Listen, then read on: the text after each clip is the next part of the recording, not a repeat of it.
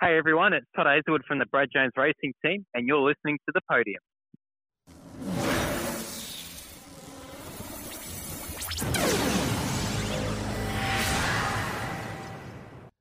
This is the podium where we celebrate the best in the world of motorsport, and we're joined right now with a guy that managed to celebrate his very first podium just the other day at Sydney Motorsport Park. I'm speaking, of course, of Todd Hazelwood. Todd, thanks so much for joining us on the podium. No worries at all. No, thanks for having me on the show. Well, let, us talk about that podium finish, your very first podium in the Supercar Championship. What was it like for you? Because it was quite unique circumstances.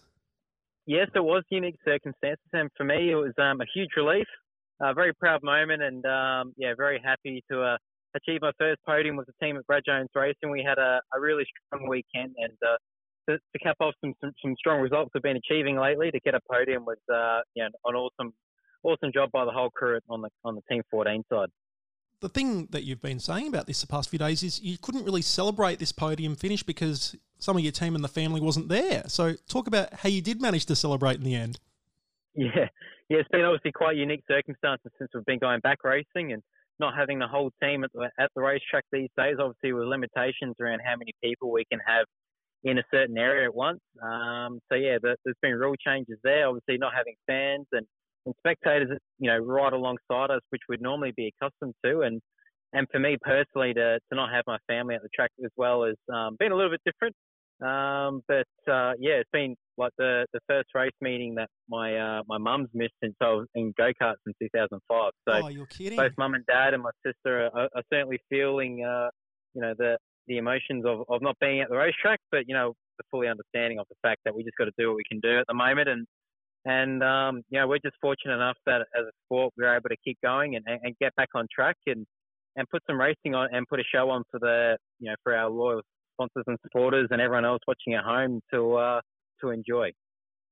Well, yeah, you mentioned the close family there. I'm assuming your mum would have been one of the first people to give you a ring after the race. What did she have to say?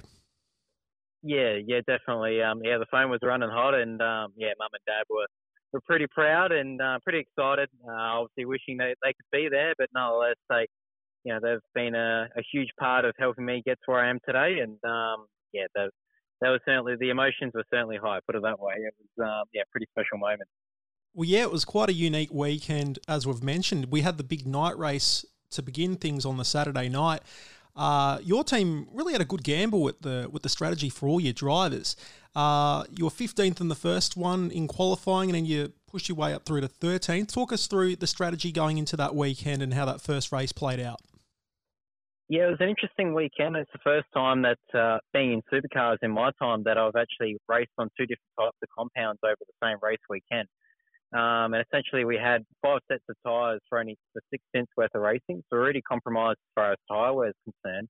Then obviously, using the soft tyre, we only had two sets of soft tyres and three sets of hard. So um, you really had to pick and choose what what sessions, what qualifying sessions, and what races you were planning to try and utilise the better rubber and um, prioritise the results. So for us, we had a bit of a plan going into the weekend that um, we try and do something different. Obviously, the other our other teammates with their own our own stable, but also being aware of the fact if um, if everyone else was thinking the same as what we were, we had to react as well. And you know, for us, we started Saturday planning to use the hard tire, um, get as far as we could in qualifying, and um, you know, ultimately then we could start to see who was going to you know start putting mileage on the tire and and use them up. So for us, we stuck to our guns. We we used a hard tire. We actually got into the top 15 shootout, which we were genuinely surprised about because we did that all on the hard tire. So we had a really strong car in the hard, which was which was promising.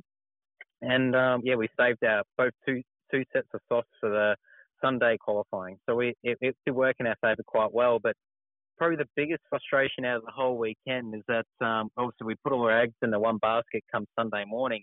We actually had an issue, a vibration issue, which was hampered, um, which hampered our qualifying um, results come Sunday morning with the soft tyre. So we actually um, didn't qualify much better with the, with the better soft rubber, which was frustrating. But um, all in all, we, we executed the weekend as best we could, and I think our strategy was was um, pinpoint. You know, we, we both Nick and I as teammates, we achieved some really good team points. We're now fourth in the in the teams championship, and um, moving forward in the drivers championship as well. So it was a really solid weekend.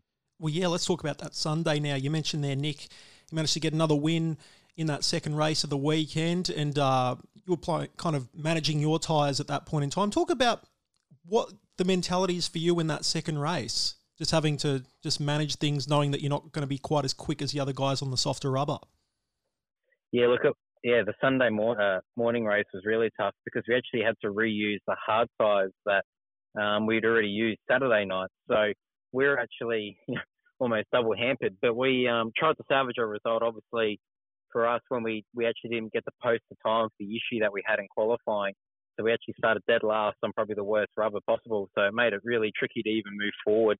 Um, but you know, for us, we just salvaged the result. We we knew that we had to save the tyres for the final race.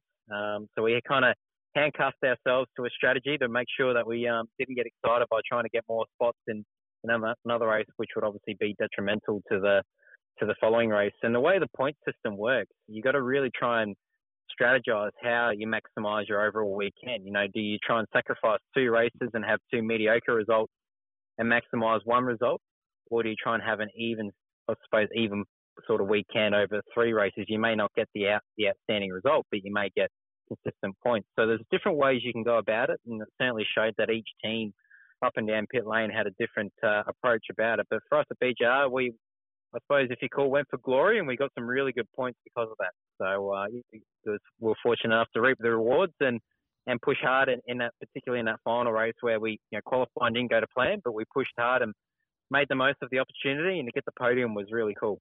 Well, yeah, talk us through that race because yeah, you mentioned you started twelfth moved all your way up through the grid up to third by the end of it. You had a nice little run at Davy Reynolds in the closing stages of that race. When did that podium hit you that, look, there's a chance for a podium here? To be honest, we, we, we felt confident sitting on the grid that we had a good enough set of tyres to potentially get inside the top five. Um, the hardest thing is at Sydney Motorsport Park, you get a huge um, separation within the field only in a number of laps. So for me, I knew it was important to push hard at the start and try and pass as many cars as possible, which we did. I think we passed about six cars in, in three laps. So we were certainly on the move. Um, but yeah, I had about 15 seconds to make um, once we made our pit stop to the leaders. And uh, with about, I think there was about 12 laps remaining, 15 seconds to find. So it was certainly quite a steep uh, challenge to try and achieve. But for me, I, I knew that if, if the car was strong, we, we were looking after our tyres well, and we we kind of flipped the strategy on its head as the race was progressing. You know, the front leaders, they pitted all quite early, whereas we did the opposite, went quite late and tried to use max, maximize our car speed towards the end and push hard and come home strong. And we certainly had to drive the wheels off it, um, pushed hard, and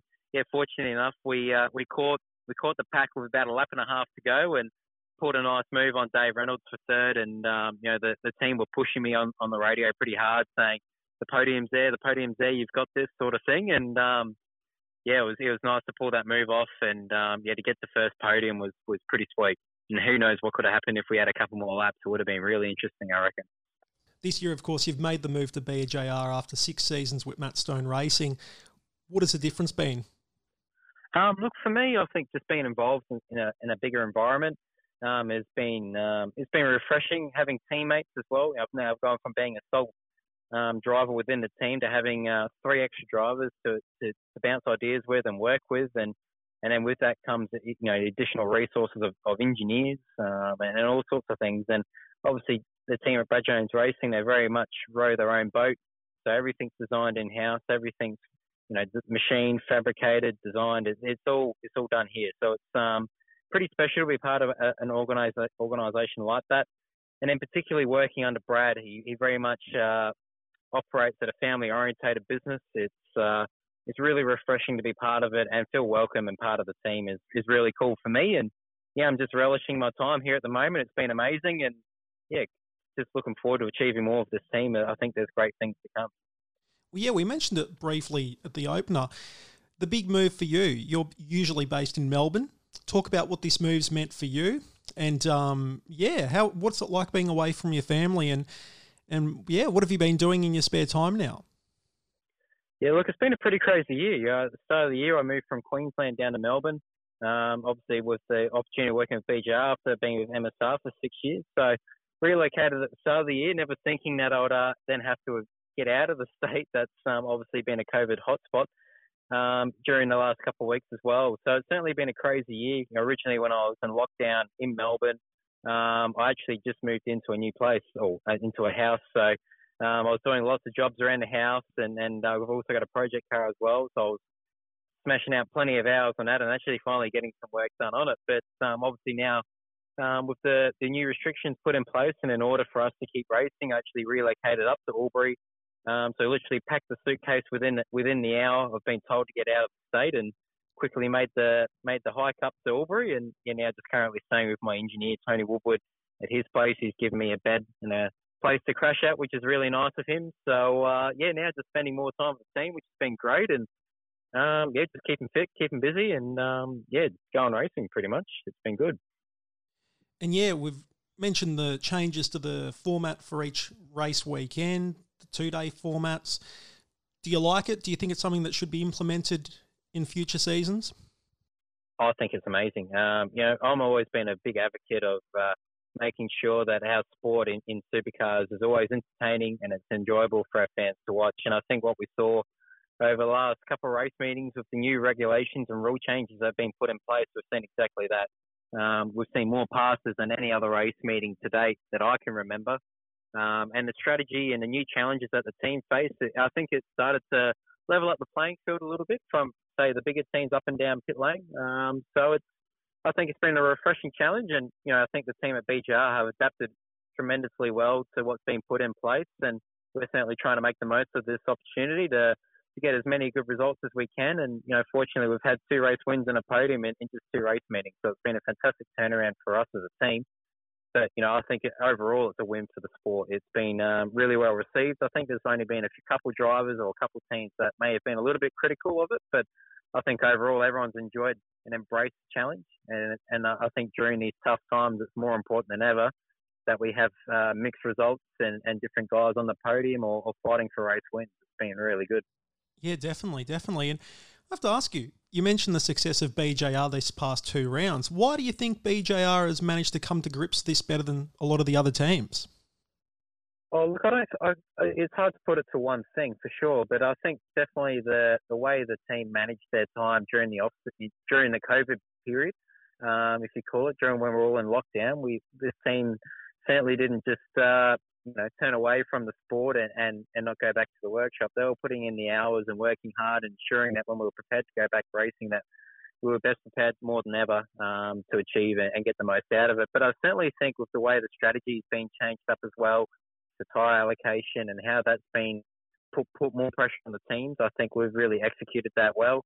Um, and it's certainly worked to our advantage with the planning that's been put in place. But um, I think from an overall car speed point of view, I think the team have been working on a on a new style of direction underneath what's been bolted on underneath the car. Is we've had had a couple of little updates and we're starting to see those updates come to life now, and it's been um, yeah, it's been really exciting to see um, the results work in our favour, and, and I, I think we're starting to see a bit more consistency in the car, and hopefully when we go to Darwin, we can continue that form and, and keep the ball rolling.